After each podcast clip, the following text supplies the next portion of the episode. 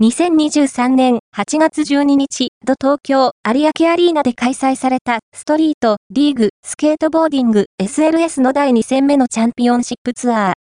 男子で、堀尾が自身で命名したトリック、ユートルネードを決め、男子チャンピオンに輝いた。